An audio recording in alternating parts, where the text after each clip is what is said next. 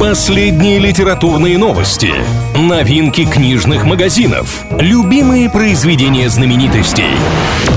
Книга ворот на правильном радио.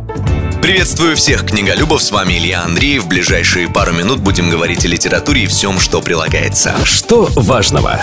Сказки народов России соберут и каталогизируют в одном месте. Правительство страны утвердило создание федерального реестра объектов нематериального этнокультурного достояния, о необходимости которого специалисты впервые заговорили еще в сентябре 2015 года.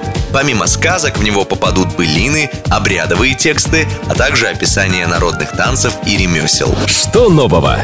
Знаменитый автор Анджей Сапковский рассказал, что усердно работает над новой книгой по Ведьмаку. Увы, на этом анонс и закончился, и подробностями писатель не поделился. Но фанаты вспомнили, что несколько лет назад он говорил о работе над приквелом или спин литературной вселенной Геральта из Риви, ведь, по словам самого Сапковского, основная сага закончена и не нуждается в продолжении.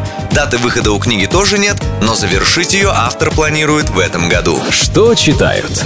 Объединенная сеть книжных «Читай город буквоед» назвала самые продаваемые в июне бумажные большие романы. Под большими в данном случае имеются в виду произведения объемом в 400 и более страниц. В тройке лидеров только отечественная классика. Бронза списка у Анны Карениной Толстого, на второй строчке братья Карамазовы Достоевского, ну а абсолютный лидер продаж в этом сегменте сейчас – булгаковский бестселлер «Мастер и Маргарита».